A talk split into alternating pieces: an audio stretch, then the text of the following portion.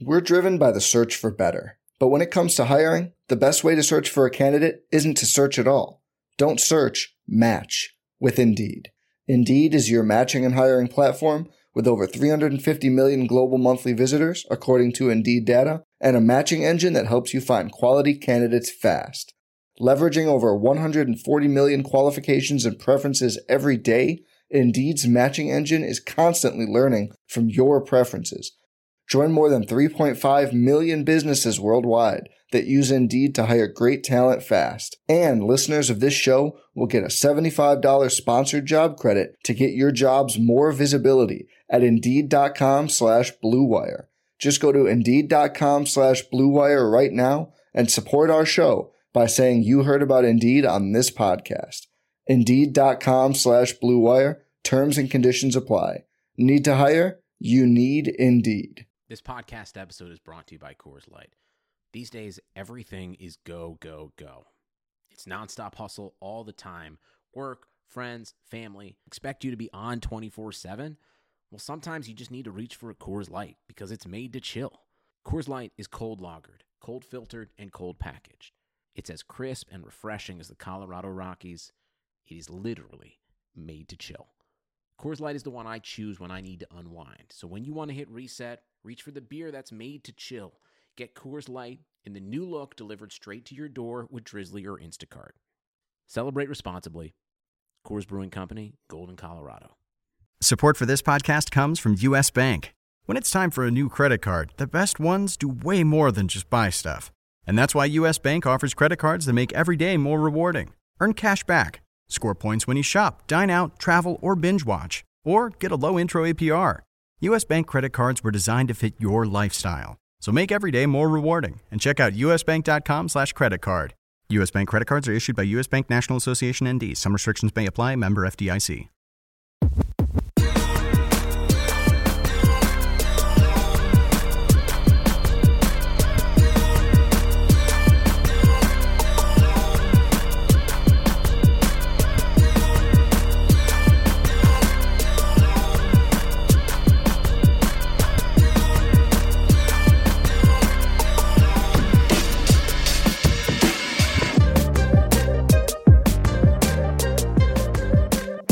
Welcome to the Tuesday, September 21st edition of the RotoWire NFL podcast, week two. It's in the books. I'm Joe Bartel. Joined alongside me is Jake Letarski. Jake, did you get suffered uh, or did you have to deal with a lot of injuries this week, or have you kind of been able to pass through this first big wave? This was a very unique week because I feel like after I did inactives on Sunday morning, I went to uh, sit on the couch to watch the Packers, and I think there was a horseshoe right there that I sat right on top of because I somehow managed to avoid a lot of the carnage. I only had one Christian McCaffrey share in 10 drafts for perspective. One Christian McCaffrey, zero Saquon Barkley, zero Courtland Sutton. You know, I already am dealing with a little bit of Kittle and Bell from past weeks. But uh, as far as the real, real big bombs, I, I seem to have avoided that. We're going to knock on wood over here. Um, but nonetheless, there will be some replacement to do, and there will always be uh, benches that can be made better, and there are plenty of candidates to do so this week. Yeah, I guess my bad luck benefited me. I had 16 drafts, never once got the number one overall pick. Uh, only twice had the number two. In one of those, I actually took Zeke over Barkley anyway. Beautiful. So it's great. Uh, in a dynasty league, I had Michael Thomas and Barkley. We're going to be dealing with that anyway. Uh, I have a lot of AJ Brown shares. I have a decent amount of George Yep. Kittle shares. But I, honestly, it feels like everybody's dealing with injuries, and this was from Le'Veon Bell last week too. A few more of the running backs kind of being uh, uh, question marks as well. It's going to be a problem, I think, for most of the year, whether it be due to the lack of the training camp or anything else that you want to talk about. The 49ers can play on the turf all they want to.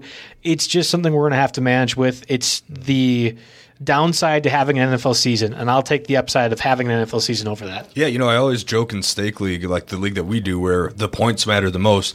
If you want to eat steak, just make sure you buy Ezekiel Elliott and Travis Kelce at, at whatever they cost because they're the most consistent, non-injured dudes out there, and then they'll then they'll keep you going here as I sit here and knock on more wood. But no, but no, that's the way to go. Uh, fortunately, my AJ Brown shares have been balanced out by my Calvin Ridley shares, which is uh, has been amazing. You know, he's got like triple the amount of touchdowns of Julio Jones since he entered the league, so that's wild. Um, but yeah, let's let's get into uh, some Monday Night Football, and then uh, we can get to our waiver wire picks because there are a ton this week. Yeah, this is going to be one of the more important podcasts that we we do the entire year. We said that about week one as well. But with all the injuries that are happening, I'm sure everyone out there listening is going to have to try to scramble to figure out what to do, how to order your waiver wire priorities, or try to pick up guys.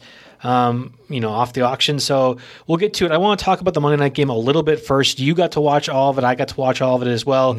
Uh, first takeaway as a Packers fan, I'm excited. Yeah. I- as a Packers fan, there's not a lot to look forward to in Wisconsin sports. Bucks let me down. Brewers lost last night. They might be out of the playoffs. But hey, Packers 2 0, and they're going to face the Saints next week. If Michael Thomas is out, that offense looks completely different. And for those of mm-hmm. you out there that think Michael Thomas is one of the best wide receivers in the NFL, Monday night game, that was your reinforcement of the opinion because Drew Brees certainly did not look uh, ultra efficient. See, as a Packer fan, I watched that game and I'm actually worried as hell because Kamara looked freaking amazing and they cannot stop. I mean, Dalvin Cook ate him up. Uh, you know, Kerryon Johnson, the very first drive, Yeah. had 40 yards too. Yeah, exactly. I mean, they, they went down seven nothing in that game. So uh, I mean, Alvin Kamara looked like an absolute stud, Yeah. worth every bit of the fourth, fifth, whatever. You know, if, if Ed, Edwards-Helaire maybe snuck in front of you in a draft, like uh, like like our final one, Yes. for example. Uh, but no, I'm very happy to have Kamara in uh, in that league that I do, and he looks like he's going to be. He could very well finish as the top running back, given the injuries to the top two. It'll be kind of him and Zeke and and some Dalvin Cook neck and neck. I bet. Oh yeah, absolutely. I was going to say if you're doing DFS lineups for that contest, I mean Kamara has to be your captain spot for sure. Just like I thought Aaron Jones, Aaron Jones was going to have an Aaron Jones day last week, and that ended up being true. Kamara for for certain. But I mean that's the only offense the Saints seem to have. We had Tre'Quan Smith step up as the guy, and I do it in quote unquote here um, because he only had four catches for 84 yards. Manuel Sanders was nowhere to be found was because. missing. His first reception came in the last minute of the game. Everyone Sanders thought- is washed up. I've been saying this now for it feels like a year. I don't think people understand that Sanders just isn't very good Mm-hmm. at playing football anymore. That's great and that's fine. And, and the role that he had to do when Michael Thomas was healthy, healthy was that speed threat, that that that uh, Ted ki- Ted Ginn kind of role. Mm-hmm. And now he can't be asked to do more because he's not just not that very good. I mean that's how it is. So, you- so you mix a receiver that's starting to be kind of washed up with a quarterback that is pretty much kind of washed up. I forget who tweeted it, but I think uh, I, I saw a real funny tweet last night about Drew Brees where like he was ready to retire, pack it up, and then he realized Tom Brady was going to sneak in and take his job. he had a little bit of fear of missing out, and then he, he's like, "Never mind, never mind, I'm back." You know, when he's mentally ready for the broadcast booth, and then he comes back. I wish I could give credit to that. You know, I look through Twitter and, and you see fantastic tweets all the time, but that's one that really stuck out to me. Um, so yeah, maybe you know maybe he was half out of it going in, but uh, I think he'll be he'll be back to some degree once. Um, once uh, Michael Thomas is back, there are just too many weapons, and at the very least, he'll play that uh, you know that uh, older veteran quarterback, dumping it off to Kamara because Kamara is one of the best in the game to do that. Brees is fine as a quarterback too, but a lot of times I've Brees in two leagues, uh, and both of them I also have Matt Ryan, and it's a Matt Ryan every start from here on out until I have to. Well, yeah, and we know the Packers defense can be had. I was actually surprised Stafford and company didn't get more junk time production, uh, especially with the way that game got out of hand after that very long Aaron Jones run to start the second half. Still, I, th- I think the Saints offense is better than the Lions, and we know Drew Brees can do those f- short dink and dunk four and five yard passes. This isn't Blake Martinez that's getting victimized by Kamara, though. It's going to be Christian uh, Christian Kirksey, who I think has played a little bit better. Again, I'm I'm all in on, on Kamara. I think he's going to have a fantastic week. Yeah. But I felt better looking at those wide receivers without Michael Thomas and saying, "Hey, this could be a different situation." You look in the Raiders side of things. I was going to say, let's give the Raiders a little. bit Yeah, of I mean that's. here. I They mean, looked amazing. They were incredible. Derek Carr, especially, he targeted eleven different receivers. Of course, Darren Waller got almost all of the work. Um, you know, out of those targets. Waller Like, got what- 16 targets. Nobody else had more than three. To put that in perspective. but eleven different receivers. That's a pretty standout performance from Carr as a quarterback. Uh, unfortunately, Henry Ruggs was not a part of that equation whatsoever. I think he had one catch overall. I don't even remember seeing like an interference play that was drawn out of it. Did they target him on that last throw uh, deep that? That got the interference. Was that Ruggs or was that somebody else? Do you remember? Yeah, uh, yeah, I think it was Ruggs. I'm not 100. percent It could have been Edwards. That's- that. I mean, Zay Jones was getting red zone targets. Yeah. Mm-hmm. Nelson Agholor had one. He only had. It would surprise me. He only had one target. It was a real nice. Uh, I, I, don't know how to even describe that route where it's almost like a button hook, but then he looks like he's heading for the sidelines, and then he sneaks up, Hmm. sneaks back around. Looked crazy athletic on that, and they didn't use him more. But he really did a great job spreading the ball around. Minus Darren Waller, who could be right back. At, he Waller showed that, especially with this kind of volume and you know these kind of ball skills and his ability to get open at all three levels of the field. You know, they showed a graphic that had every different defensive position, basically covering him, and he excelled against all of them. He absolutely deserves to be in that uh, Kelce Kittle conversation after last week. Yeah, I- and I, and I think most people were fading him only not because of his opportunity or anything like that, just because there was options cheaper. I mean, that's kind of one of the reasons why I ended up going that direction. You could get the Tyler Higbees of the world in round 9, 10, and 11, and Waller, you didn't know if he was able to repeat that. I think it's safe to say that's going to happen. And we know the Raiders' defense can be had, but it's good to see that the offense can churn together so much production, mm-hmm. really without Josh Jacobs being a standout guy. I, I mean, Jacobs looked great. I, I continue mm-hmm. to be amazed with how fast he looks on the field compared to what we saw out of Alabama and even in the combine too. I mm-hmm. mean, he just looks completely different. Well, and just the physicality, even when he wasn't 100% healthy. You know, he came off the field for a little while, then he kind of came back for the final drive, ended up taking on 27 of the team's 35 carries. Uh, you know, Jalen Richard, he had that one very costly fumble, then made up for it with the touchdown. But Jacobs just being physical in the fourth quarter is going to be huge for the Raiders. I mean, that four minute offense, they got the ball with exactly four minutes left, and they needed to do something with it, and they absolutely did. So uh, Jacobs is going to be an excellent fantasy player. I remember seeing rumors towards the end of last year that maybe he had like, I, I don't know if it was a, cra- a slight crack bone in his hip or his ribs that he was just playing through for the whole time. So we know the guy can play through injuries. They mentioned on the telecast that uh, you know that with Alabama they always had these giant committees, and he never really got overused there. And uh, now he has a chance to be the bell cow, and it's going to work out for the Raiders. It's going to work out for fantasy owners. Yeah, I'm not sure if you're able to trade for Jacobs after last night's game. Certainly, you couldn't after week one. He had that monster performance along with Adams. It just wasn't going to happen. Buy high. But well, I just think that there's a guaranteed role for Jacobs, and even as a pass catcher too. That was a little bit of concern. If you were in standard leagues, you're drafting Jacobs in the first round, easy. Mm-hmm. In full point PPR, it's maybe a bit more of a fade.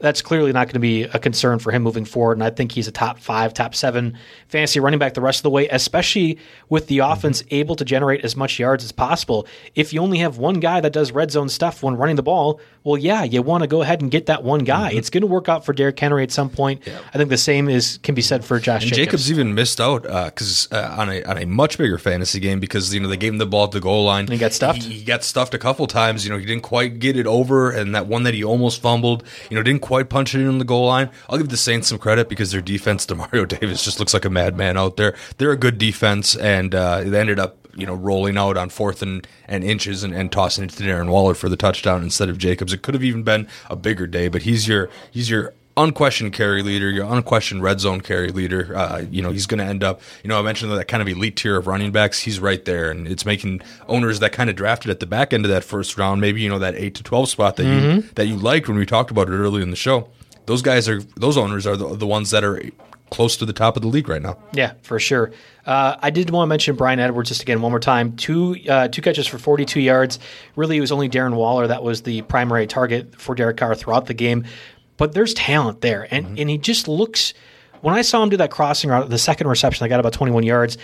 He looked like AJ Brown, a smaller AJ Brown, but he looked like AJ Brown, being aggressive, being assured with the catch, and being able to make things happen because he's a big body and able to do big body stuff after. I don't know. I, I you're not going to be going out there and aggressively picking up uh, Bryan Edwards just because he caught two passes for 42 yards, but he looks like a player that could be something in the right scheme. I'm not certain this Raiders offense necessarily is that, but he's definitely a player, and I, I'm I'm convinced of that. Yeah, maybe talk to me next week after the Patriots, but I just can't get that excited about someone who's only targeted twice, uh, especially when there's all these other great options on the wire this Right. week. Exactly. And let's get to it. I mean, we are the the premier waiver wire podcast, the RotoWire Network, right? We're the only ones, so therefore we can be. Yes, I like it. But uh, there's a lot of different options out there that we're going to have to focus on, whether it be a quarterback, running back, wide receiver, a lot of different plays and pickups you might need to have. Again, for the the focus of this podcast and listeners who have not participated in in past weeks, we really try to target players that are under 50% owned, 5 0, 50% owned in Yahoo leagues. We try to go a little bit deeper, especially for those two QB formats out there. That seems to be more of a prevail, prevailing league standard. Um, Superflex getting steam for sure. Yeah, so I mean, like Which we, we, try to dive into that. We have my leagues uh, tools on our website where you import your league and do all this stuff. I just heard uh, today that we added the Superflex option there. So if you have a Superflex league, go ahead and look on the site, try to re-import your league. We got you covered. Awesome. Quick yeah. plug. So again, under 50% owned for Yahoo leagues. We'll start out with the quarterback position. Uh, we know Drew Lock going to be out for at least multiple weeks. Um, I, I don't know, like uh, like Jeff Driskel was fine um, in his in his performance, but there's probably other guys that you can pick up instead if you are trying to make up for a Drew Lock. And again, if you're starting Drew Lock, it's for sure a two QB league. So I think this applies in most scenarios. First up, probably Ryan Tannehill, right? Yeah, he's the first name that you check. Uh, the availability may not be there. He just beat our, our threshold at 46% as of Monday night. But there's a lot of things to like about that. Number one is his week three matchup at Minnesota. Minnesota's defense has been torn apart so far by opposing, opposing quarterbacks. Aaron Rodgers looked like the next surefire MVP against the Vikings. They don't really have any cornerbacks anymore. You know, their best cornerbacks are gone. Anthony Barr, uh, one of their better linebackers, tore his pectoral out for the season.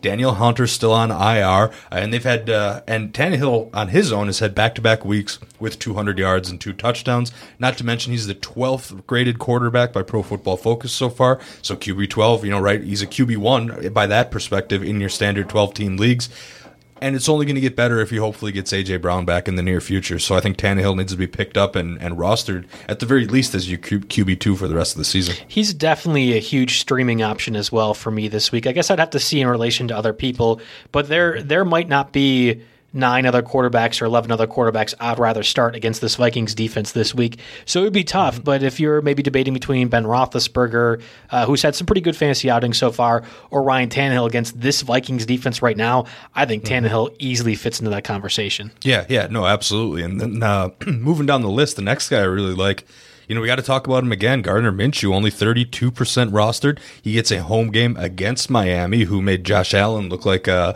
you know, uh, video game numbers for Josh Allen here. Uh, Gardner Minshew on his own has had 20 plus fantasy points and three touchdowns in back to back weeks. I expect that while I rank him a little bit below Tannehill because the Minnesota matchup is, is just so glorious. I rank him a little bit below Tannehill, but I think Minshew is a guy that should be owned for not only this week and, and maybe moving forward. Yeah, I'm looking through and I'm making sure. Like the Thursday night game thing, does that does that concern you at all? Uh, Jacksonville plays Miami on Thursday. Ryan mm-hmm. Fitzpatrick kind of looks sneakily good because that's what Fitz, Fitzpatrick has done his entire career. Last week against mm-hmm. the Bills defense that was supposed to be excellent. I feel like weird things happen on Thursday, and there could be no weirder thing in the year 2020 than two Florida teams playing in a Thursday night game. But does that mm-hmm. b- benefit you, or is that like, eh, I'm going to stay away? Yeah, I don't know. I mean, look at the Thursday night rule isn't isn't def- it's not a sure cemented rule here. I mean, Cleveland and Cincinnati, two teams that we gen, gen, gen I thought that actually applied to what I was saying, though, mm-hmm. that they had crazy offense last Thursday. Yeah, yeah, they yeah they were crazy. And uh, the other thing I would like to mention about about uh, Minshew is that DJ Chark is arguably his number one target. Is he's a limited participant on uh, Monday's injury report. He's dealing with a chest injury, so something to watch out if he loses his top target. Maybe that pegs him down on the rankings a little bit. You know, still behind Tannehill, but yeah, Minshew makes another appearance here. Good matchup this week possibly a QB two rest of season. Okay, so Baker Mayfield under fifty percent owned. He uh, faces the Washington franchise this week. That's a perfect example. If it's Tannehill or Mayfield, I'm easily taking Tannehill every, Tannehill every single time. Like it's it's not even close uh, in the comparison. Are you kind of right there with me on that? Yeah, yeah, a little bit. I mean, I, there's a reason I listed Baker Mayfield third in this bunch of people, even though uh, he's a little bit more higher roster than those other two guys. Of course, Mayfield looked pretty decent against the against the the Bengals. He looked pretty brutal against the Baltimore Ravens. Um, but everyone does, right? It's the Ravens. Exactly, everybody does. So, uh, you know, maybe a little bit better matchup coming into this week. Uh, but this, the whole thing with this Cleveland offense, their success is going to depend on Nick Chubb and Kareem Hunt. It's not going to de- depend on Baker Mayfield slinging it around a little bit. So I think that's going to depress the fantasy numbers a little bit moving forward he's fine, but you need to be careful with your matchups with May- Mayfield. He might be a QB two that maybe you plug in on bye weeks, and also could sneak onto the drop list if you end up seeing an opportunity for one of these top players. Okay, last guy of the group, Philip Rivers against the Jets. He's twenty seven percent owned right now. We saw uh, what Mullens do things actually pretty effectively as the backup quarterback for the 49ers this past week against the Jets. Mm-hmm. We know the Jets are one of the worst, if not the worst, franchises in the NFL right now at the at the moment. Mm-hmm. But we also know that Rivers is Philip Rivers, which isn't necessarily a great thing yeah. unless you're facing the Vikings defense. Yeah, this is strange. This is another team that really wants to run the ball first and make Jonathan Taylor, at least it seems, like the primary focus of their offense. But oddly enough, uh, Philip Rivers, the Pro Football Focus, puts him nine out of all quarterbacks in, in 2020, which, uh, you know, there's some short sample size here that probably has a little bit to do with that. Um, so, so you know, apparently he's playing all right. At least he's not completely washed. Also, you need to factor in the fact that he lost Parris Campbell for a significant chunk of time. That gives us a chance to talk about some of the other Colts receivers later in the show. But Rivers is the final guy I put in that. Uh, maybe one quarterback league tier before we make the jump to guys that you'd really only consider in, in two quarterback and super flex formats. All right, can I give you a hypothetical? I, I know this is tough, but I imagine a lot of people are going to be having this conversation. Do you want to start Tom Brady against the Broncos defense? Do you want to start Carson Wentz, who's been very, very bad this year, against the Bengals defense? Or would you rather have Tannehill uh, if he's available and off the waiver wire against the Vikings?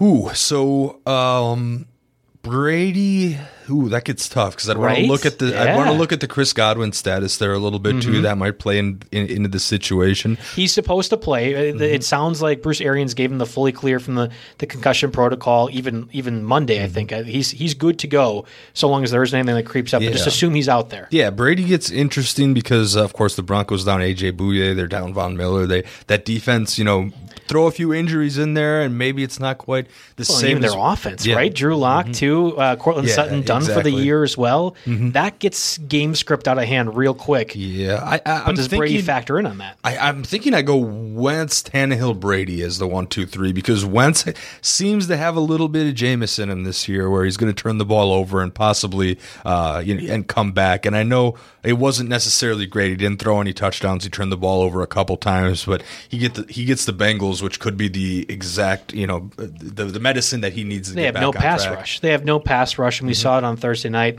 Um, Baker Mayfield, if he was moving out of the pocket, it wasn't because anyone was pressuring him; it's just because that was design play. Mm-hmm. I think I want Tannehill first out of that group over Wentz You can, you, I mean, really, it is. It feels like a coin flip. I think Wentz is going to be fine enough. Where if you have to start him against the Bengals, it's okay. But if Tannehill is available in over fifty percent of the leagues. I I think you got a roll against what we're seeing with this Vikings defense, which just Mm-hmm. looks bad and only got worse with those injuries you mentioned. Yeah, the decision absolutely gets really interesting. Uh, but you know, I I factor in that Miles Sanders will be back for a second week. You know, we're starting to see a little bit more Jalen Reagor involved. He won't have to depend on as many DeSean Jackson air yards. He's still got that two tight end system that's there. I think that there's uh if anything, I, I'd almost consider buying low on Wentz a little bit if you're hurting at quarterback. But yeah, I'll uh, gladly trade him. I have a few of them. Yeah, I'm, I'm, exactly. I'm fine this week, but I don't know that offensive line and the way the Eagles have looked these past two weeks Mm-hmm. against teams that we, we knew were okay, but not not like world beaters right now. Mm-hmm. They've made the Eagles look really bad. So I can see where people are going to be like, oh, I don't know if I could start Carson Wentz. If Tannehill's available, I'm going that direction. Mm-hmm. I would rather have Wentz over Baker Mayfield. I would rather have Wentz over Philip Rivers too. Oh, yeah. Do you, you feel that way as well? Okay, I want to just make sure. Um, let's get to the two QBs I talked about a little bit earlier. Drew Lock, at least set to miss the next two weeks. He's going to go against, against your Buccaneers defense. Uh, Jeff Driskel now next up for Denver. I think Mario had tweeted this out probably back in March, and it was very clear and obvious that the Broncos were trying to make Drew Lock uh, the starting quarterback. That was going to be a thing, and therefore they weren't going to sign a Cam Newton. It sure looks bad now with how how Cam Newton has played thus far, but you wanted to give confidence and make that second round pick look better. As a result, you now have Jeff Driskel as the backup, and I mean Driskel, to his credit, did okay. He's a very mobile option. There are worse players to go after in a two QB league with his mobility. I think. Yeah, yeah, no, it's it's fair enough. He he gets in there, but it, you have to keep in mind it's probably a short term ad necessarily. Not only because Drew Lock it's his job when he comes back. Also, remember they signed Blake Bortles. Maybe Yep. he'll compete a little bit. You know, who knows? Maybe Blake Bortles isn't completely washed. He's got plenty of experience, more experience than a guy like Driskel. Um, Driskel's fine. He started finding Noah Fant more than more than Lock was later on when the game came in. I know Fant got off to a little bit of a slow start. The offense, of course, took another big hit with Courtland Sutton, so you have to rely on a rookie in Jerry Jeudy to be kind of your main go-to receiver there. And maybe he's not quite ready for that yet, but uh, you know they've got Melvin Gordon, so some kind of fair amount of running game. I don't know. The weapons are there. I don't. I'm not crazy about it. I'm more likely to try and, and target the Tampa defense in this situation, but Driskel's capable enough, you know. So he, he deserves a mention here, but I'd be keeping expectations in check a little bit. I'll take Driskel over Nick Mullens, who seems slated to start for Jimmy Garoppolo. Garoppolo more than likely isn't going to play in the second rendition of the Niners in the Meadowlands. Uh, of course, they had a number of injuries, and they're blaming the turf for part of that. Okay, fine. Um, I, it's not even that Nick Mullens is that bad. I mean, we saw uh, we saw Nick Mullens do pretty good against the Jets, mm-hmm. who are basically a second tier organization right now in the NFL. I just don't know what the pass catchers that the 49ers currently have. They're going to be out Mostert more than likely. Tevin Coleman is set to miss mm-hmm. multiple weeks as well. It is just Jerick McKinnon, possibly Jordan Reed, maybe George Kittle comes mm-hmm. factoring in. I don't know. remember- like I just don't want to go there. In, in the past, when Mullens, you know, had to start those late year games, he had some a lot of success finding Kittle, and that's really when Kittle was starting to He break out a blossomed, lot. yeah, yeah, yeah. you know, and some of that was with Mullens at quarterback. So getting Kittle back would be a big uh, a big help for Mullens. I'd still rate. I, I agree though. Driskel goes above uh, above Mullens for sure. Um, and then you got to. Justin Herbert, he sneaks in. He sneaks in there. I mean, Tyrod Taylor had that chest injury. Uh, you know, from what I saw, uh, they tried to do an injection for an injury. It didn't quite go right. Um, and then you know, and then Herbert found out what you know a couple minutes before, before kickoff. game time, yeah. yeah, that that he's uh, that he's the guy. And man, he he surprised He me like great. crazy. He looked excellent, and it which, which cra- it's just so crazy that Anthony Anthony Lynn won't commit to him at this point. I mean, Tyrod Taylor is your guy that you just kind of float out there you know, we saw the same thing with Baker Mayfield in Cleveland when when Tyrod Taylor was there. He's the guy that just floats out there and survives a couple of weeks until your rookie's ready. Looks like your rookie's ready here. So uh, what are we waiting for here? Yeah, if the decision by Anthony Lynn is that, hey, we named Tyrod Taylor our starting quarterback for a reason, okay. And I also understand maybe it's from a locker room perspective that you don't want to have a guy lose his job due to an injury, especially what kind of feels like a fluky injury. I mean, it's not very often that the starting quarterback of an NFL team only moments before kickoff gets taken out. And he- I mean, he had trouble breathing, had to go to the hospital. Uh, It sounds more than likely that Taylor is coming back to play. I don't. I don't think Herbert starts this week. I don't think so. And, and if Taylor is healthy, he's out there. But if the if the I was going to say if the Chargers offense struggles against the Panthers and that defense, it might not be time, yeah. another week before Herbert is out there. I mean, he did this against the reigning NFL champions, threw for over 300 yards, ran for a touchdown. He threw a costly pick, and that's kind of the reason why the Chargers lost that game. But you'll take the good that happened. There was, I, I was very impressed with how confident and how easy it looked to hit Keenan Allen and Hunter Henry over Mm-hmm. the middle. And I know the Chiefs' defense isn't exactly special.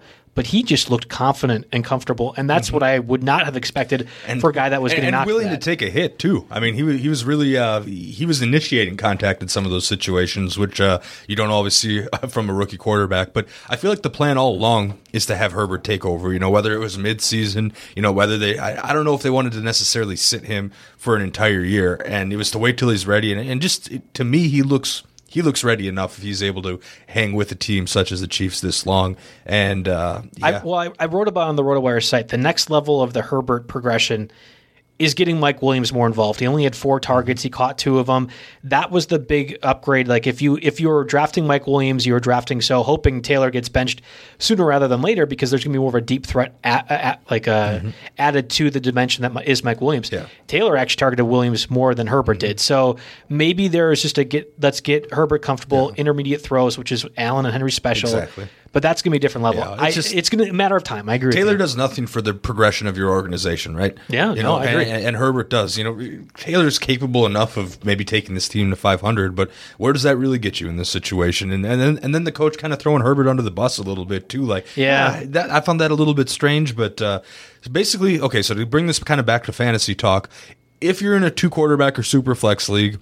And you need someone to start this week. It goes it goes Driskel, Mullens, Herbert. Mm-hmm. But if you have your two guys and are looking for a third guy, then Herbert's number one on that list. I, I absolutely agree. And, and Herbert might even be a higher a higher pickup than let's say Philip Mm-hmm. Rivers, for example. Rivers again has the good matchup against the Jets this week. Schedule the rest of the way is a little bit iffy. I think the AFC South division is pretty good. I think Herbert gives you a higher upside play if you're really trying to play out for the bye weeks Mm-hmm. uh, down the road because he looked awfully good in a in a spot start in the truest of sense against the Chiefs. So let's move on to the running backs. I'm sure that's what most people are looking forward to listening to, or not if you are a Saquon Barkley owner out there, or hey, if you just owned a top two pick in most fantasy leagues, you're probably not excited to listen to this podcast because you're swimming right now. Christian McCaffrey and Saquon Barkley. Barkley's going to be out the entire season, torn ACL. McCaffrey has the high ankle sprain at least four to six weeks. It could possibly be more than that. You're going to be having to find a spot starts at the running back spot now, and you were hoping not to when you draft number one or two overall. Uh, I don't feel bad for you because I have no luck whatsoever, but you know I can get it uh, a little bit because it's a, it's a tough way to figure out your fantasy football season with both Mm-hmm. those guys gone. Yeah, yeah, it's just brutal. And I think we should start with Saquon Barkley uh, because there's a lot of moving parts here uh, necessarily. Dion Lewis, of course, is the first guy that comes to mind. He's only 6% rostered in Yahoo leagues. He was the only back to get carries after Barkley went out. He had 10 of them, and the only back to see snaps after Barkley's exit 57. We've been down the Wayne Gallman road before. He's been kind of, you know, I remember doing this waiver Last wire year, podcast. Yeah. last year when Barkley had to miss that stretch with, with what I think was a high ankle sprain, something similar to what McCaffrey's dealing with now. Uh, you know, Gallman got a lot of the waiver wire hype, but he just, you know, and he got a decent amount of the It was, carries. the, it was the one game. It was that very 1st Mm-hmm. week, and then after that, he just completely self combusted. It felt like it just didn't uh, translate to pro- production. So, all right, so Dion Lewis would be the logical, obvious choice, right? However, you know, I wanted to check right before uh, we started this segment. Um, you know, the news was 44 minutes ago from Mike Garofalo, but he went on NFL Network and he said that the expectation is that Devonta Freeman will sign with the Giants, provided all goes well with his COVID testing. So it sounds like Freeman just has to pass a COVID test and then we'll be okay, which makes things. Uh, makes things very, very interesting here. Devonta Freeman, you know, after those first couple of weeks, he's only 15% rostered in Yahoo say, yeah, what's his number? Yeah, Mm-hmm. that's that's tough. I mean, there's a lot of guys. So we have Christian McCaffrey, so Mike Davis, and we're talking about him a little bit. Steps up. We have Jerick McKinnon now for sure as a one week replacement with Tevin Coleman, Raheem Mostert out. Um, we have probably Darrell Henderson, who looked fantastic um, with with Cam Akers out of the picture as well. There's a number of running backs to pick up. When you are thinking short term, I'm not sure Devonta Freeman fits into that factor. When you are thinking the rest of the season, is Freeman the top pickup for you out of this crew? Yeah, you know, this is this is tough because I'm on the spot here. I didn't really have time to think out this argument or anything before the show. I'm looking at this. Yeah, I'm Now that sorry, that's my Now, now that it's becoming uh, the thing, but you know, I, the more and more I see this, I'm thinking that uh, this could absolutely, uh, you know. Be a favorable situation for him. Uh, you know, Dion Lewis will be in the mix, especially week one. You know, if you need a week three pickup, I don't think Freeman's going to be your immediate answer because okay, let's say he you have to do waivers tonight. You're waiting on his COVID COVID test. Let's just say best case scenario, he passes the COVID test. He's with the team, uh, you know, on Wednesday. Got a few days to practice beforehand, but you know, it'll be kind of to me like Leonard Fournette in week one. Mm-hmm. In week two, Leonard Fournette, of course, he got a lot of the carries towards the end, and they leaned on him heavy to close the game out. In week one, he was just getting his toes wet, right? So if you need a week three pickup, you know, maybe Devonta Freeman isn't number one on the Going list Going against here. the Niners this week, Yes, right? going I mean, against the that's Niners. another thing. I mean, the, the Niners were hit hard by injuries, right? So we can't quite frame the Niners defense matchup wise in the same way that they were without, uh, you know, without Bosa, Bosa without Thomas. Thomas, yeah. yeah. So um, they're there, but you know, coming up at the Rams, uh, at the Cowboys, uh, Washington football team. You know, it's not like it's murderers row here that he's I, going. that's for. what I'm saying. Yeah, I I think uh, you're. I think people are going to get excited about Freeman because they remember what he did with the Falcons, and and rightfully so. I, I do believe he's a really talented back. There is a reason though that teams haven't signed him. And and maybe just because we're not involved in it, or we don't know his injury history, or there's some personal aspect on the outside.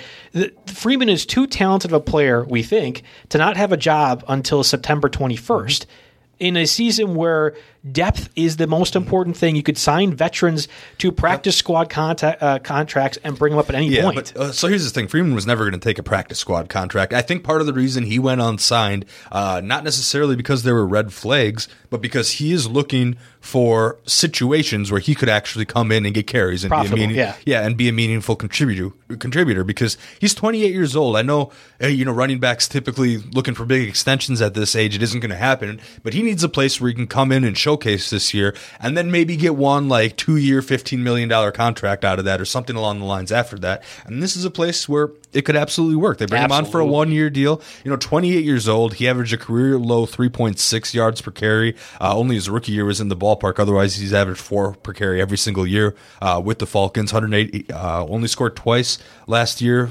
But he did have three rushes of 100 of 20 plus yards in 184 carries. So you know, kind of right on pace with his career averages in uh, those departments. You know, lost a handful of fumbles, but those are a little bit fluky. Uh, the receptions in 2019 were right on par, 59 for 410 yards and a career high four receiving touchdowns. So it's not like he was falling completely off the wagon here. 2018 was the year Freeman got hurt, and then he was back, you know, for 14 games in 2019. So I think that he's the guy that gives you the best season long utility. Now I have to stretch my brain here again. Didn't didn't really prepare for this, but what kind of fab bid do you throw out on him? How much is this gonna? Well, here I'll I'll answer it because I think we need to have the conversation about Mike Davis and also Jerick McKinnon. Fair enough. I, I really don't think that this can be something that you're answered just by looking at one single player, Mm-hmm. especially this week. So Christian McCaffrey again, uh, high ankle sprain, at least four to six weeks. The Panthers don't look like one of the best teams in the NFL. They're not as bad as the Jets. I can say that right now.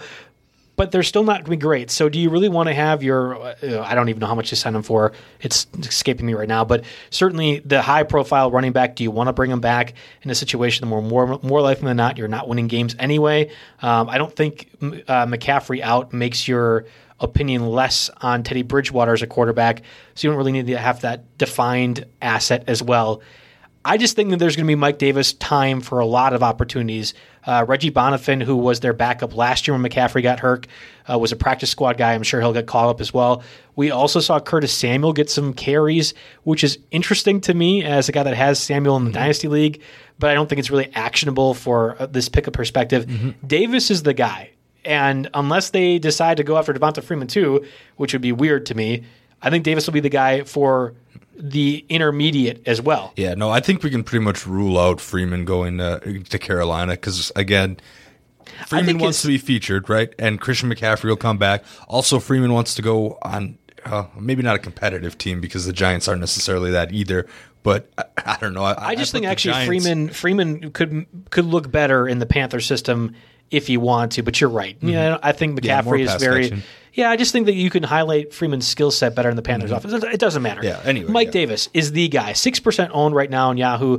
Uh, he got like what was it, seven or eight targets when McCaffrey went out. So it's very clear that the system still revolves around passing to that running back spot. I wouldn't imagine it changes at all with a week of preparation either. Yeah. The difference is that the Chargers defense, who they, again they're playing this week, they're pretty good against the running backs. Clyde Edwards-Helaire was shut down. Uh, Joe Mixon was shut down as well in week two or week one, I should say. So you might not get a lot of run out of Mike Davis this week, but you're going to have him for at least a month and mm-hmm. likely the starter for a month as well, which mm-hmm. matters to me. I mean, you got Arizona after that, 26th against the run. Atlanta after that, 23rd against the run. The Bears after that, 14. And then that's when you start to think about maybe is Christian McCaffrey going to come back, you know, before New Orleans and, and Atlanta again. So, yeah, Mike Davis definitely, I mean, the eight targets and eight receptions, you know, 100% catch rate there, 74 yards. So he only carried the ball once, so it's tough to know what, what we can get out of him. Mike Davis, the last time he was meaningfully featured was 2018 with Seattle. He carried the ball 112 times for 514 yards and four scores, a 4.6 yards per carry. A couple of long runs in there. He was also targeted 42 times, caught 34 of those. Bingo. Bingo. Yeah, exactly. And this is perfect for uh, Carolina. I think he needs to be.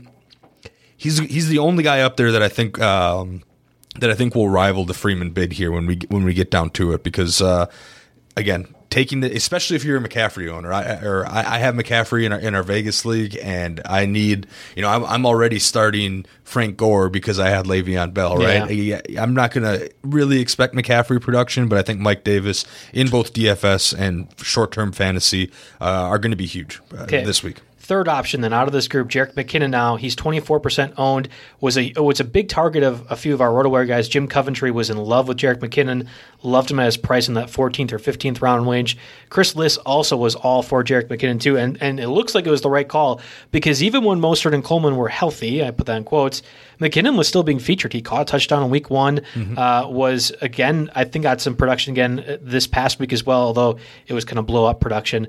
Raheem Mostert sprained his MCL. More than likely, again, is going to be out for week three, if not longer. I have to imagine. I'm not an NFL athlete, but if I sprain my MCL, I'm probably not playing in the next week. Especially when he relies so much on his explosivity. His speed, right. Yeah, and then Tevin Coleman is in that generic category of missing a couple of weeks with a knee injury, which is kind mm-hmm. of how I would describe all of Tevin Coleman's career at this point. So McKinnon's the guy. We know Jeff Wilson is around, huge touchdown vulture for the 49ers offense. We also know that they're going to have a backup quarterback in there, more than likely this week against the mm-hmm. Giants, although it is the Giants. So I think this becomes a game script issue. If you believe that the, the Niners are going to blow out the, the Giants, even with a backup quarterback, then McKinnon should be a guy you're targeting because McKinnon is the one that's going to factor in on the blowout. Uh, Jeff Wilson mm-hmm. might score or get some touchdown production, but McKinnon's getting at least 100 plus yards in that yeah. scenario. McKinnon should be your low, lower dollar backup bid, a guy like Davis, even for the one week thing, because I look at who else Carolina has? The only other active running back right now, I assume they'll sign someone from the practice squad. Um, I don't believe they've put McCaffrey uh, on IR yet. J- JaMycal Hasty, guy from mm-hmm. Oregon, he should be um, the the th- the backup yeah. for sure. And Trenton Cannon is the only other one on the active roster for Mike Davis right now. Oh, I was talking about the Niners. I'm sorry. Oh, oh, geez. that's my fault. So my I, fault. I, was looking at the Carolina offense. They'll sign it's someone Reggie off the practice. Reggie. Bonnafon off the practice squad. Trenton Cannon's there. Um, you know, compare that in in San Francisco where he's got you know known vulture Jeff Wilson, and I think that at least one of those backs will be back before McCaffrey is back, right? So you yeah. have you have comparable, you know, short term. That's a good point. And a little comparable long term, but I think Carolina is still more favorable because that high ankle sprain. You know, Mike Thomas says he's going to play through it. Yeah, right. Christian McCaffrey, I'm going to beat that and come back in three weeks. Okay, good luck. You know, the the human body is only physically capable of so much, even at the top tier. I don't level, think the Panthers want McCaffrey to come back mm-hmm. at that level either. Yeah, why bring him back and have him roll it again? You know, they, they just there's so many bad effects. That's part of the reason that the Saints are being smart and holding Thomas out. But anyway, so yeah, McKinnon is a guy that you back your your Mike Davis bid up with in case someone decides, okay, I'm going to spend forty five dollars on Mike Davis this week. McKinnon is a guy you back him up with, but he should still be ranked behind Davis in your fab. Yeah, I'm all for McKinnon in DFS this week. If you're going to be going ahead and playing uh, Kamara like you should be, I don't know if they incorporate the Sunday night slates. Maybe it's a Sunday night, Sunday Monday thing. Anyway, I think I think McKinnon is, is a great DFS play, even with the concern about Jeff Wilson. If you believe the 49ers are going to be running through them, if not, um, I don't know. It's it's it's tough what I don't know what Kevin Payne had. Kevin Payne does our, our waiver wire breakdown article and certainly had plenty of ink that he was spilling on the page this week with all the different injuries. Mm-hmm. But to me, when we were looking at Devonta Freeman, probably Dion Lewis too, when we're looking at Mike Davis and Jerick McKinnon, I'm putting a 30 to 40% bid on both of those guys, Devonta Freeman and Mike Davis, mm-hmm. hoping I'm getting one of them. If I get both, that's okay. I think this might be the one opportunity where if I'm spending 70, 80% of my budget and getting two guys that are starting the rest of the season, there are no guarantees on starters yep. being available down the road. Sure, they, they tend to prop up or crop, uh, crop up.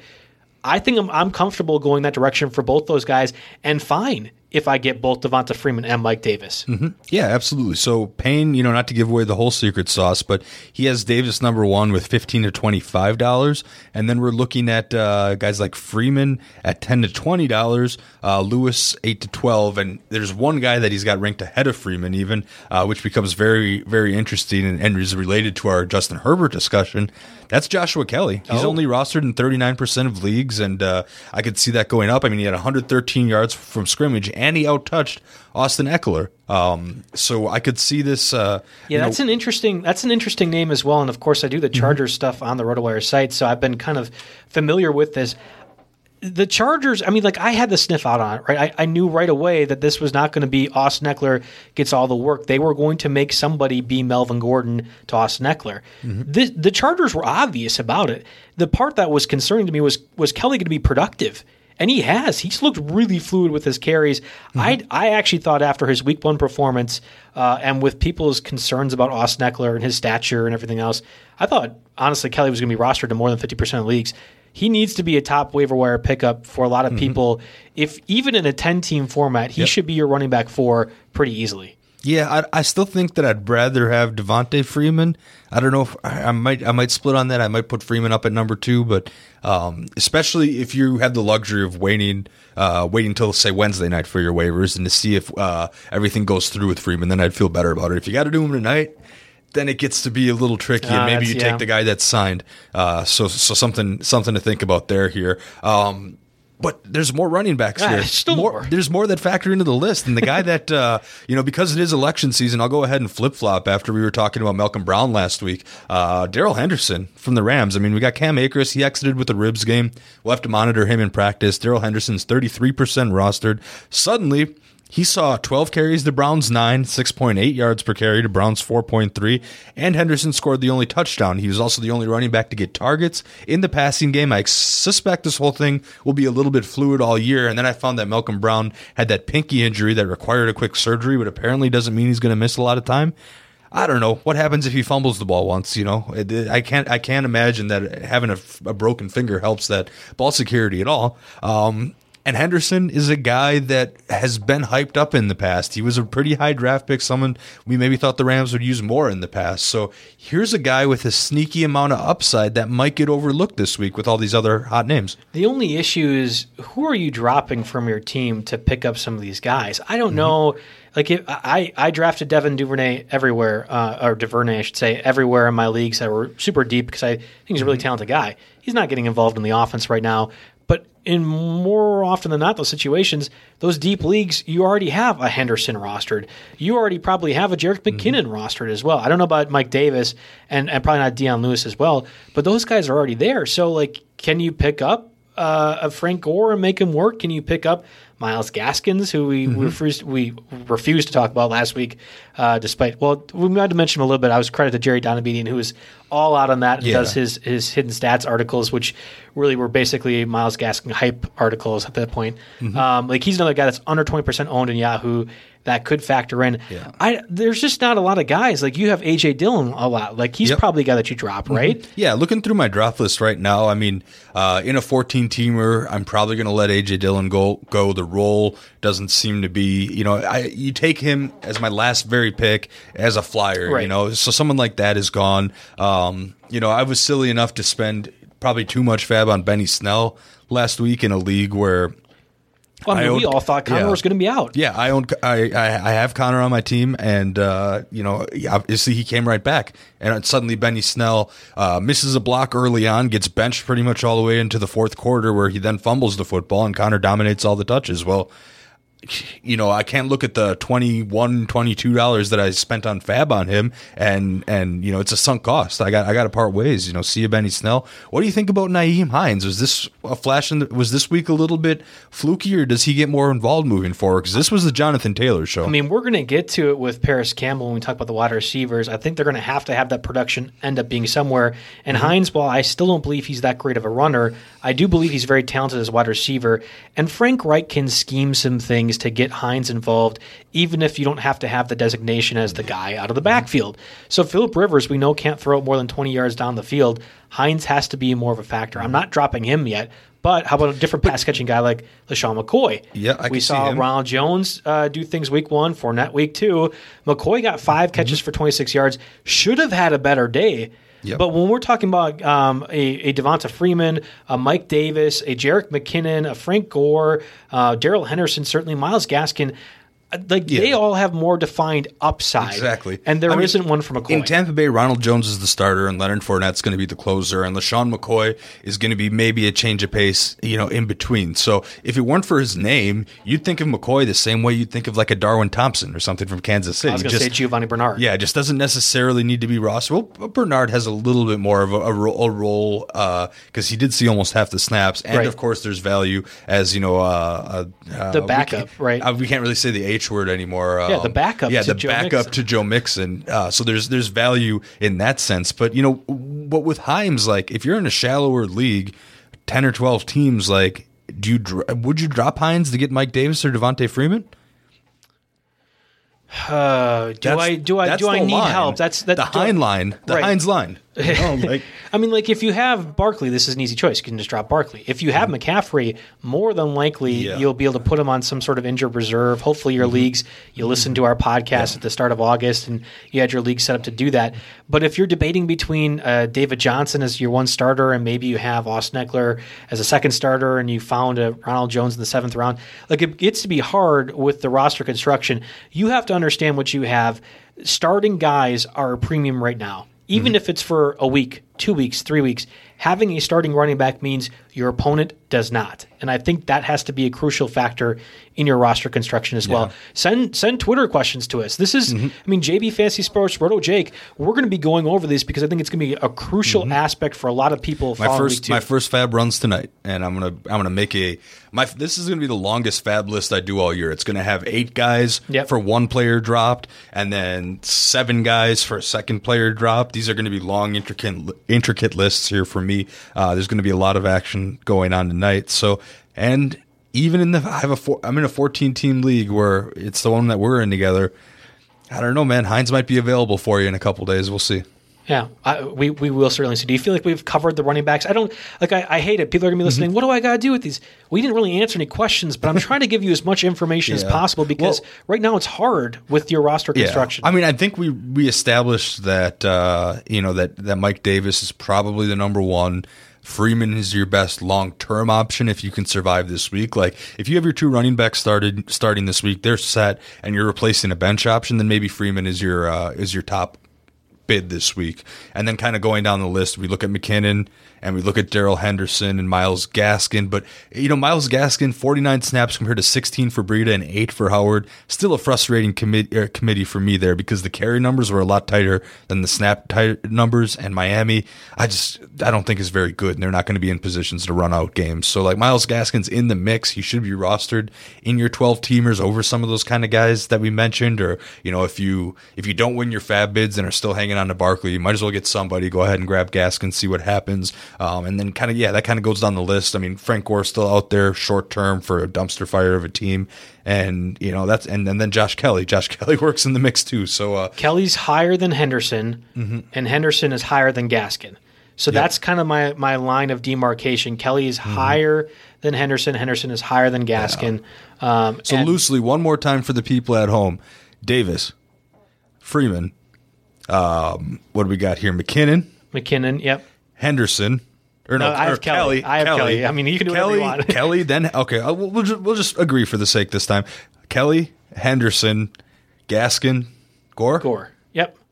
All right. If you have to go down to Frank Gore, uh, you know, you might as well just hit the exit button and just figure it out. exactly. And your top guy is twenty five to thirty five, and your bottom guy is two to four. That's pretty much how we can start that out, right? I think that's the Yeah. most actionable advice we can give when it comes to running backs. I agree. I agree. Um, we'll move over to the wide receivers and tight ends. I wish that they weren't as uh, bountiful, but this is just a, a crazy week too. So we'll get to them in just a little bit. I want to get a word from our sponsors, Prediction Strike. Prediction Strike is a fantasy sports stock market on which you can buy and sell shares of profession- professional athletes as if they're stocks. Ever heard someone say, I've had stock in this player since day one, like uh, Patrick Mahomes, for example? You knew that would happen? Well, now it's a reality. You can create a, pro, uh, a portfolio of all your favorite athletes and get closer to the game than ever before. To get started, simply visit predictionstrike.com to create an account, then deposit funds to buy, sell, and hold shares of your favorite players just like you would with real stock. Each game is like an earnings report. If the player beats his prediction, his stock moves up. It's just that easy. You can trade your shares of players anytime as long as that player isn't currently in the game. You can get started today by visiting predictionstrike.com and sign up for a code ROTOWIRE to get an additional to get an additional $10 with your first deposit or more. Again, that's predictionstrike.com. Use promo code ROTOWIRE to get you that additional $10 with your first deposit of $20 or more. All right, so waiver wire top pickup number one at the wide receiver spot, or really just in total, was Parris Campbell last week. Now he's going to be done for some time. Yep. Uh, MCL, PCL injuries. He got carted off, or is he done for the season, or just multiple It weeks? looks like he hasn't been ruled out for the season yet, but I'm willing to bet a multi-week absence. This kind sure. of thing, Yeah. This kind of thing you don't just snap back from necessarily here. And it's funny because last week we were thinking, okay, well, Michael Pittman's maybe not having the role that we were going to see, that we were going to see, and a lot of people drafted him to hold him, and and then had to make some tough decisions. Now, of course, you know. Election year, of course, we're going to flip flop here a little bit, but in all fairness, right? I think this one's fine. I, Yeah. I, this one is passable.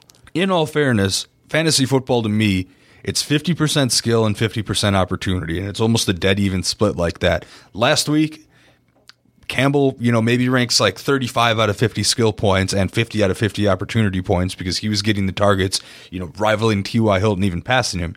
Now, this week, obviously, Michael Pittman, who I rank closer to 50 in the skill, but uh, didn't quite have the opportunity before. He was like five in the opportunity. Suddenly he shoots up and he takes all of Campbell's opportunity points. And he's Michael Pittman is a guy that I believe in from the very beginning. You know, I love his uh, his physicality, his body type, all of that stuff is NFL ready here. It's a matter, and I thought with Rivers, he Michael Pittman would kind of be the Mike Williams type role like that. Um, and, you know, and, and that would be more his floor than his ceiling. I like Pittman's uh, athleticism. Watch his USC highlight tapes. The guy was insane. He tied Mo Alie-Cox with a team high six targets, ended up only catching four for 37. Uh, but have to remember that Rivers only threw the ball 25 times due to game flow compared to 40 running plays. I think we see Pittman's volume gradually gradually shoot up, and I think he could easily be the top receiver on the rankings list this week uh, if he's able to succeed. Yeah, especially with Rivers just being unable to hit the routes that you would imagine Hilton to be most successful with. Mm-hmm. There has to be somebody in the middle of the field, and if there's not Campbell and you're not using Hines as more of a receiver, then the only natural conclusion has to be Pittman, or you go to the tight end position, which mm-hmm. ended up being a, a yep. blossoming thing this past week, and we'll get to that in a little mm-hmm. bit, a little bit more well, in the show. But. The other, the other name I see on a lot of lists, Pascal. including uh, yeah, our own Kevin Payne chooses to profile Pascal over Pittman. Um, sure, you know, he could end up be the guy that is more similar to a Parris Campbell, but it, in this type of bid, especially when people are throwing 20 30 $40 on the running backs this week, I'm taking a two, $3 bid yes. for Pittman in terms of upside. You know, Pascal seems like he's going to have a lot of, uh, a lot of those, you know, five catches, 40 yard weeks yep. where Pittman could possibly be a guy that can develop into a wide receiver three. So I'm shooting upside here, um, and and hoping that I was right about a guy like him at the beginning of the year. Yeah, and that's that's a good point uh, overall with how you're structuring your free agent um, targets. You have to go after the running backs. Everyone's going to be paying high for that, so you can kind of sneak a few more of these uh, wide receiver mm-hmm. opportunities buy if if you're able to. And I think the biggest deal with Pittman is now the opportunity is very clear and present. Like you mentioned, he had 39 offensive snaps in week one, now 67 in week two. Even if Pascal is a factor in the slot, just the the mere presence of Pittman on the field mm-hmm. means he's going to have more opportunities to potentially do things. And I believe the talent that, yeah. is going to prove. It. Well, then itself. the T.Y. Hilton targets just haven't been there. I was thinking I almost pulled the trigger and then and then I yanked him at the end, but I almost uh, put Hilton in DFS lineups. You know given they were playing Minnesota this week, this past week. Didn't really work out for Hilton. You know, partially game flow, partially he's just not getting looked at. So uh, yeah, so I'm so I'm going Pittman here, and I'm not really looking back. Hilton did drop what what very clearly looked like an obvious deep touchdown pass, and this kind of goes Ouch. back to McCoy as well. He had five for 26 uh, with the Buccaneers, but he should have a touchdown catch. So maybe those numbers look a little bit different. But game script wise, I think this is what the Colts would want to do. They want to win games where they're running the ball 40 times. And I think Jonathan Taylor, and you look at their matchup this week again, it, it, seems to favor that sort of thing. So uh, Davante Adams, our Packers, right? He had a bit of a hamstring injury. He got hurt, was out of drive, then came back, looked completely fine, I thought. Mm-hmm. And then they took him out when they were up by the three scores against the Lions. I don't think it's serious. Uh, I would feel very confident if Adams was playing the Saints this week that you're going to be firing him up on all cylinders for DFS purposes. But if he's out, I mean, Lazard, uh, which I'm sh- surprised to see, is under 50% owned in leagues. Mm-hmm. Lazard's a guarantee. And I think Marquez Valdes-Scantling, or MVS, as I'll call him the rest of the way, uh, at 36% owned too. Stonehands might be a guy that you have to go ahead and pick up as well if if Adams is out. I mean, remember there was a point where Davante Adams dropped a couple of passes early in his career. You know, dropped a possible yes. game winner against yes. New Orleans, and everyone's like, Jordy Nelson too. Yep. I mean, Rodgers tends to give these guys second chances, and they tend to not let him down more times than not. I'm not saying Valdes Scantling is that, but uh, regardless, here, if you had Parris Campbell on your roster, right, and you miss your top couple of running backs, and you just need to pick up somebody after you know waivers process or put put in zero dollar bids to back these guys with, uh, both Lazard and Valdes Scantling should probably be owned in a similar sense uh, to why you would own or would roster a player like uh, Tony Pollard because he, there's not a huge role now, but he's they're one break away from really making it and being a difference maker. Four targets for Lazard in week one. He got the touchdown pass. He went four for four for 63 and a touchdown. Five targets in week two. And again, the game got kind of out of hand pretty quickly. Mm-hmm. I don't know if you're going to see it this week, depending on where Lattimore matches up. Uh, it's possible Lazard just gets shut down, which is fine he's a really, really talented guy. I mean, you look at week four, Packers play the Falcons week four, Monday night football. I mean, the over under for that probably, it's two weeks out, 70 points, right? At, at minimum. I mean, mm-hmm. that's where you're looking at both Marquez Valdes Scantling or Lazard being almost guaranteed starts despite being uh, wide receiver twos and threes in the respective team. The matchup is going to be there. The point that you should be keeping out, though, they have a really early week five bye. That mm-hmm. might help when you're dropping players as well. Okay, I can just cut this guy right away. It goes back to your point. I'm not investing a huge uh, free agent budget on either one of those guys, mm-hmm. but I think you can absolutely start them in week four if you're trying to plan and yeah. project moving forward. Yeah, definitely sneak them in if you can. Uh, N'Keal Harry, 27% owned right now on Yahoo. Uh, 12 targets in that Sunday night game, which ended up being a really fun one mm-hmm. to watch. Eight for 72. Newton threw 44 times. The Patriots are trailing yeah. early and often, uh, well, except for that pick six to start the game. I don't know. You're not seeing Newton throw 44 times again, I think, for the mm-hmm. Patriots' perspective. And Harry seemed to play through a concussion, which I, I, don't know if we're supposed to mention or not, but maybe he shows up on the injury report this week, or the Patriots might be doing some funky things if that's the case. Uh, but either way, he, he looked pretty yeah. impressive. Well, uh, that and, he, and, that, and he had been dealing with a little bit of a shoulder injury coming into that. Um, no, I'm seeing Harry rank pretty highly on a lot of uh, lists like that. I mean, the Raiders they're 16th against wide receivers, the Chiefs, then he's got the Broncos, and then a bye. Um, I think there will eventually be a passing of the guard in New England. If it's not early, um, it'll be later on from Edelman to Harry being the top guy. I mean, I like Harry.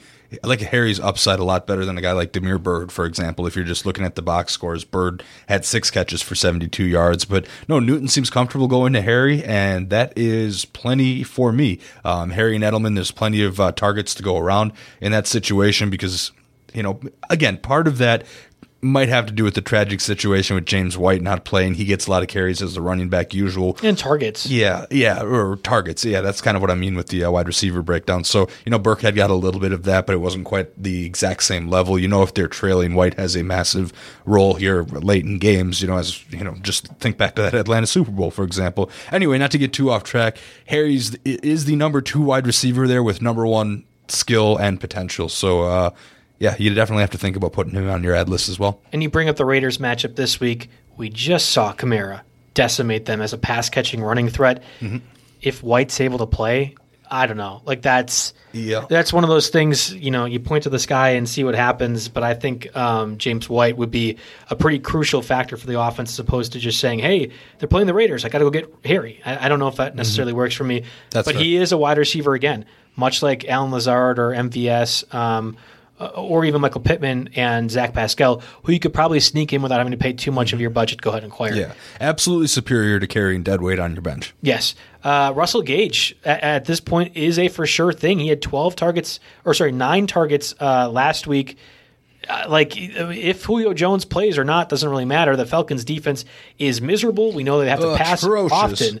Uh, this is going to be a scenario where Gage, I think, has value even as a wide receiver three behind your boy mm-hmm. Calvin Ridley, behind my boy Julio Jones. Um, and especially if Julio Jones is out, it seems to be kind of limited with yeah. a hamstring injury mm-hmm. right now. Yeah, it's our latest note on Julio said he's playing through a hamstring injury, right? And even if Julio Jones is on the field, we know he doesn't catch touchdowns at this point, right? So, uh, you know, while most of those are going to Ridley, there might still be some room to go to Gage, especially given how like you said, how atrocious that this defense is. They've got the Bears, then the Packers, then the Panthers, and the Vikings. So it's a very, and then the Lions. Holy cow, this is a amazing stretch for possible Atlanta wide receivers here. Go out and get Russell Gage because he's he, he's absolutely on this list. And, you know, I wasn't thinking about that because I don't know. When I think of N'Keal Harry, I think okay, high, you know, high draft pick, high profile. Uh, you know, got the physical sk- skill sets of a wide receiver. When I think of Russell Gage, I don't quite see him in the same light. I, you know, I kind of see him as a, as a guy that uh, he's going to be third tier on his team no matter what, where Harry's higher. But now that I'm starting to talk through this argument, I could very much see a case being made for Russell Gage. Well, this is the opportunity thing that you talked about, right? 50% mm hmm skill, 50% opportunity. Well, he's got like 90% opportunity right now with how bad the Falcons' defense are and how much they need to pass the ball. So, regardless of the talent he has, he's the number three receiver on an offense that's passing the ball the most in the NFL. Um, might even be more than Josh Allen. I guess I'm not certain. That was mm-hmm. without looking at the stats very clear to me that you have to go ahead and get Russell Gage. If he is not more than 45% owned uh, in Yahoo formats, there's something wrong. Uh, like Lazard shouldn't be 47%. Gage needs to be higher as well.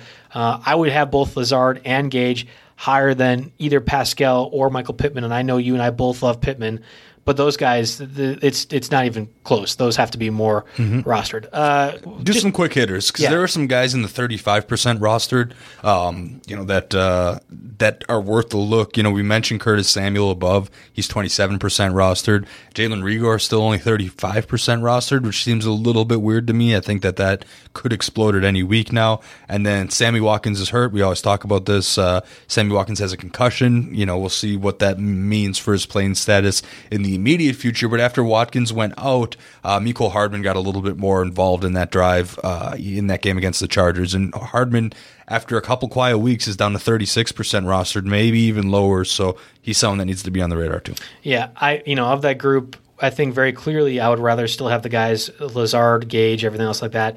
Hardman makes the most sense as an upside play, but you were drafting him in rounds nine and ten for that same reason. If you cut him now, you're just being over anxious. This is exactly the type of play where Hardman makes sense, but the Chiefs haven't really used him to that extent. Yeah. Uh, and I get a little bit concerned when a guy does returner stuff and then also gets asked to go ahead and be a receiver. Like there's there's more injury risk when you are doing returner stuff like Hardman does. And he's so good at it. I don't blame the Chiefs for it. Exactly. I'm still not dropping Hardman though for Harry or probably even Gage to be honest. I think I'm taking Gage over Hardman because of that rundown the matchups that you mentioned for Gage in the weeks to come.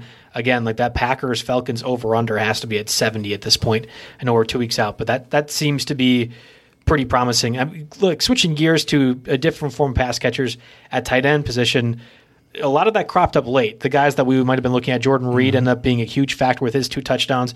We really tried to emphasize Logan Thomas. He was a bit of a letdown if you need to use him, uh, like I did.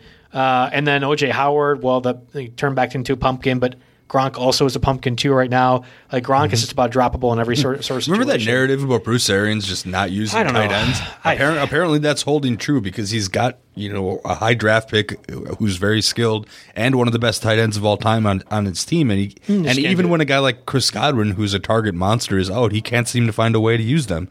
Yeah, I mean Kittle seems to be coming back, so maybe you don't have to worry about it. Yeah. There's um, other than Austin Hooper, most of those top ten tight ends have been doing ex- what you kind of hope for. Um, uh, boy, Tyler Higbee, for example, is one of those guys that's kind of broken out to what you were hoping for. Dallas Goedert the week before. You might not need to have a tight end in a 12 team league. If you do, Mo Alie-Cox, the guy that got over 100 receiving yards this past week, uh, and we know Rivers loves to use tight ends. This is about as no brainer as you get, and I think you can actually get him cheaper so long as Jack Doyle is out um, and Trey Burton as well. As long as those guys are out, this is a pretty guaranteed four for 60 yard performance kind of guy that Yeah. you don't find on the waiver wire tight end. Mhm. Yeah, Mo Alie-Cox, he's he's a very interesting situation. I, I serve as the college basketball editor at RotoWire, and I remember him getting rebounds for VCU. And you know what other former basketball player has Philip Rivers enjoyed going to frequently Oh, oh, over I over his it, I career? it. I think Antonio got one. Gates. Yeah, I think you got one. Um, but no, Mo Alie-Cox, obviously he played college football or college basketball for all those years and is just getting into football. And now that he's had a couple years in the league to kind of get it together, learn what it is to be a tight end. I mean, he's got the, he's got a big body that would be perfect for blocking, right? So a lot of people kind of wrote him off as just a blocker. But as he starts to learn the game, uh, you know, Mario, our Mario Puig has a couple good threads about him on Twitter. As he starts to learn the game more, he becomes very, very much a jump ball option. And, and if the hands are good and, and we can believe it, uh, he could be a factor after Doyle comes back. Yeah, I, I agree with you. Um, and and again, if you are in need of tight end, you might not. I mean, that's the that's the unfortunate problem. If you're in of it makes complete sense. There is another guy, Dalton Schultz. Uh, you're breaking my heart with this Blake Jarwin injury, but Schultz has stepped up and been the key t- uh, target. Now, Cowboys were trailing the whole game, and they had to pass a bunch. Yep. He got ten targets, nine of which he turned into 88 yards and a touchdown. It's possible you can see Schultz's production and be like, "Hey, this is the guy that I thought Jarwin was going to be." I'm I'm pumping the brakes on that. There's a lot of other quality pickups, whether it be at running back or wide receiver, and even Mo, Mo Alie-Cox as well, uh, and Jordan Reed too. If Kittle were to be out for this second consecutive week, I like all those guys instead because I just don't think the Cowboys are going to have to pass as much as they did, and they're the middle of the field won't be as susceptible against the Seahawks as it was the Falcons. Well, okay, so I think the Cowboys are actually going to have to continue to throw a whole lot to uh, to stay in some of these games because that defense is, is looking a little shaky, especially early, and the Leighton Vander Esch thing's really going to hurt them. But here's what I think the deal is: the unsung factor. I think I pulled this off a Reddit thread, so credit to the guys who uh, were posting that. Um, okay, Tyron Smith was out for the Cowboys. Their offensive line is a little bit weaker than what it's used to be, and Dak Pres- Prescott is getting tons of heat. So that means in those situations, Gallup's hardly been targeted, and Gallup's the wide receiver that works downfield all the time, right? So that means if, if Prescott's forced to get rid of the ball earlier before some of the larger downfield routes can develop like he'd like, that means a lot more targets you're seeing go to CeeDee Lamb, and of course, then you're seeing a lot more go to a guy like Dalton Schultz. Um, you know, we were pretty lukewarm on him at the start of last week. Uh, of course, he had a good game, but I am willing to let somebody else overpay for him a little bit this week as opposed to putting a double digit bid on him myself. Prescott threw for 47 times. So, yes, I agree with you. The Cowboys are going to have to Mm-hmm. throw because the defense isn't very good. They're not going to throw 47 times. I just Yeah, don't I don't okay. Mm-hmm. see that happening. More like 35 times. So, if they cut down 12 attempts, how many of those are from Schultz? And I think it's probably 4 or 5. So, yes, he's still a guy that's going to get 4 or 5 targets. There's Mm-hmm. a reason why people were so excited about Jimmy Graham last week because he was getting targets and we all know what Jimmy Graham is. So, And well, and Gallup's not toast, right? He, No, like I- Gallup. I, some people might be thinking, oh, maybe it's time to drop Gallup. He's just not getting the targets. Uh, that would be a that would be a huge, huge mistake if that if that thought has crossed your mind here. Like I said, as the line improves, he'll go downfield more, and some of those Schultz targets will go to a guy like Well, I think even CeeDee Lamb's going to get better with those over the, the middle targets. It's, it's why I wasn't targeting CeeDee Lamb because I thought Blake Jarwin was going to do that thing. Well, Jarwin's now out. I think Lamb really becomes the biggest beneficiary of that injury. Mm-hmm. Yeah. Um, so I get it. Nine for 88 and touchdown. Wow, that's great. Not going to happen against the Seahawks. Dial it down. Mo Alie-Cox, certainly uh, Jordan Reed as well. If Kittle is out for a Mm-hmm. Yeah. second consecutive week, I'd rather go that Yeah, direction. Jordan Reed to me is uh, he's the biggest trap out of this group, right? Because Kittle could very well come back in Yeah. week three, number one, and number two. Even if you get one more week out of Reed, like he's always been just an injury man. I think he, his I think you entire get. Mm-hmm. Reed for basically nothing because everyone's going to have that same thought, and you only pick up Reed yeah. if Kittle's out. I think there's going to be one person in leagues that you know has a tight end situation that is going to spend too much money on Reed, and I don't know. You know, may, maybe I'm wrong. Maybe I'm Let underestimating me some of my league mates. introduce you to new Antonio Gates, Mo Alie-Cox, then, because I think Exactly. that's a very clear pickup. Drew Sample, uh, one last tight end option, nine targets against the Browns. Uh, CJ Yeah, uh, Uzomah was is going to be out for a while, I think. You think he had a pretty serious. I'm looking injury. at him right now. He's actually on the IR with an Achilles injury. So you're looking. Uh, he is out for the season with a torn right Achilles. Uh, Samples the guy there. Uh, rookie quarterbacks and tight ends. I get it. Yep. Yeah, maybe. I understand the connection. I mean, Tyler Boyd's still. I think he's the number one target to be had there. AJ Green is getting a ton of volume, but if he keeps not doing anything with it, then who knows how long the attack can continue? And of course, they can throw to the backs too. I don't get crazy excited about Drew Sample, especially when some of these other players are out there. But It's just a he's on the radar because you. Uh, I've seen more and more this year some two tight end leagues just trying to get creative. sure. So There's a lot of people like Dan Arnold, the tight end for the Cardinals, for the same type of thing. I think Sample could make sense for that perspective. When I say Dan Mm-hmm. Yeah. Arnold, you're like, who? Yeah, like a top Jor- 32 Jordan tight end. Akins for the, for the Texans. Yeah, or Daniel we talked Fells, about right, yeah, yep. yeah. We talked about him week one. Uh, Akins might be good. Yeah, he's actually running a lot of the Yeah. routes there. So, uh, um, especially if uh, I mean, I took a big zero from Will Fuller in one league this week, and it seems like they went to the tight ends a little bit more. Maybe Akins throws into that that discussion here as well. But uh, just because we talked about him last week, we kind of want to talk about the new blood a little bit. We're out, we're an hour and ten minutes into this podcast, and I haven't even let you have your victory lap. You won our Culver's board bet and made sure to rub it in my face before the podcast. Walking in with Culver's, you had the Buccaneers defense outscoring my Packers defense. I thought I got so sneaky when we had the interception return for a touchdown against the Lions. I felt so mm-hmm. good about it, and then I look over and the Buccaneers had like four sacks, five turnovers. Mm-hmm. Uh, they went nuts, and the Panthers did Panther stuff. I thought I was immediately toast as soon as I, obviously I was celebrating the Packers touchdown, but I thought I was immediately toast as soon as he got into the end zone there. And I'm thinking again, here I am going to lose another one of these stupid board bets when he, he was just as easily could have fallen down at the one yard line when he watched his, when he lost his footing. And it's like, okay, I'm, another one of these stupid bets is going to come down to you know like eight inches, but the Bucks came through for me, and the Bucks are 50% owned. Uh, when I checked Monday night, they Yeah. might be a little bit higher rostered a little bit uh, now, but they've got a beautiful stretch ahead. They have Jeff, Jeff Driskel this week. Then the following week is either Taylor or Herbert, and then Mitch Trubisky. So you've got you know just three weeks of quarterbacks that are either young, inexperienced, or or just bad, All or love them. turning the ball over, or all of the, yeah, or all the above. So uh, Tampa Bay needs to stay on the roster uh, for the foreseeable future, especially if you're a defense streamer. You don't need to worry about streaming your defense this week. Yeah, no, I think I think that's the definitely correct call. And honestly, they are kind of a pretty high pickup for me. But I'm in a league, or I'm in a lot of leagues that haven't had major injury concerns. All those running backs, a few of those wide receivers, Mo Alie-Cox, are all names I'd much rather have than the Buccaneers defense. But I do want to reinforce again, Buccaneers defense. The schedule they have coming up is certainly the one that you want to target. Uh, other examples, possibly for streaming options: Cardinals against the Lions. I had the Packers last week. The mm-hmm. Cardinals defense looks better than we've seen in past weeks. They are 2 0 for a reason. Mm-hmm. Um, I, I, think actually Stafford and company can move the ball well enough if yeah. they decide to give less Peterson carries to. Mm-hmm. Uh, Kerryon and D'Andre Swift. That's for then, the better. And then the other factor you know, is Kenny Golladay could probably return. coming back this week. I think we'll have to wait and see on that. Uh, the one that I actually like better than Arizona is the Indianapolis Colts. They're only 47% rostered. They have a home game against the Jets. The Jets are banged up. They are injured. Uh, Adam Gase is their coach. They're they're uh, they just have everything counting against them this year, and uh, they're a laughing stock. So I'd go ahead and, and take the Colts as probably the number two streaming option after Tampa Bay. I don't think I would. You know, you're not. You're, I don't think you're going to have to do this, but I actually would rather have the Giants defense against whatever the second string version of the 49ers is than um, the Cardinals defense against the Lions.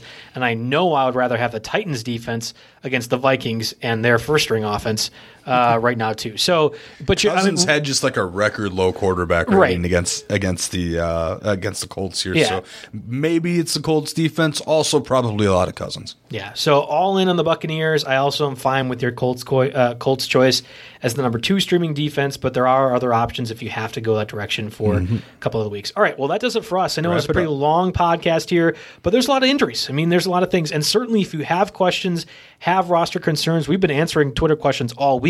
I anticipate that's going to continue. Uh, you can follow me at JB Fantasy Sports. You can get Jake at Roto Jake as well. Uh, and you know any other roster questions, certainly feel free to reach out. We'll try to answer them as best we can. All right, rock on. It's been a fun one. I mean, this is one of the most loaded waiver wire podcasts I think I've ever done in five years. Hopefully, hopefully we won't have this type of depth in future weeks because that means yes. less guys are hurt. But uh, it is forty minutes next week, guys. Let's go.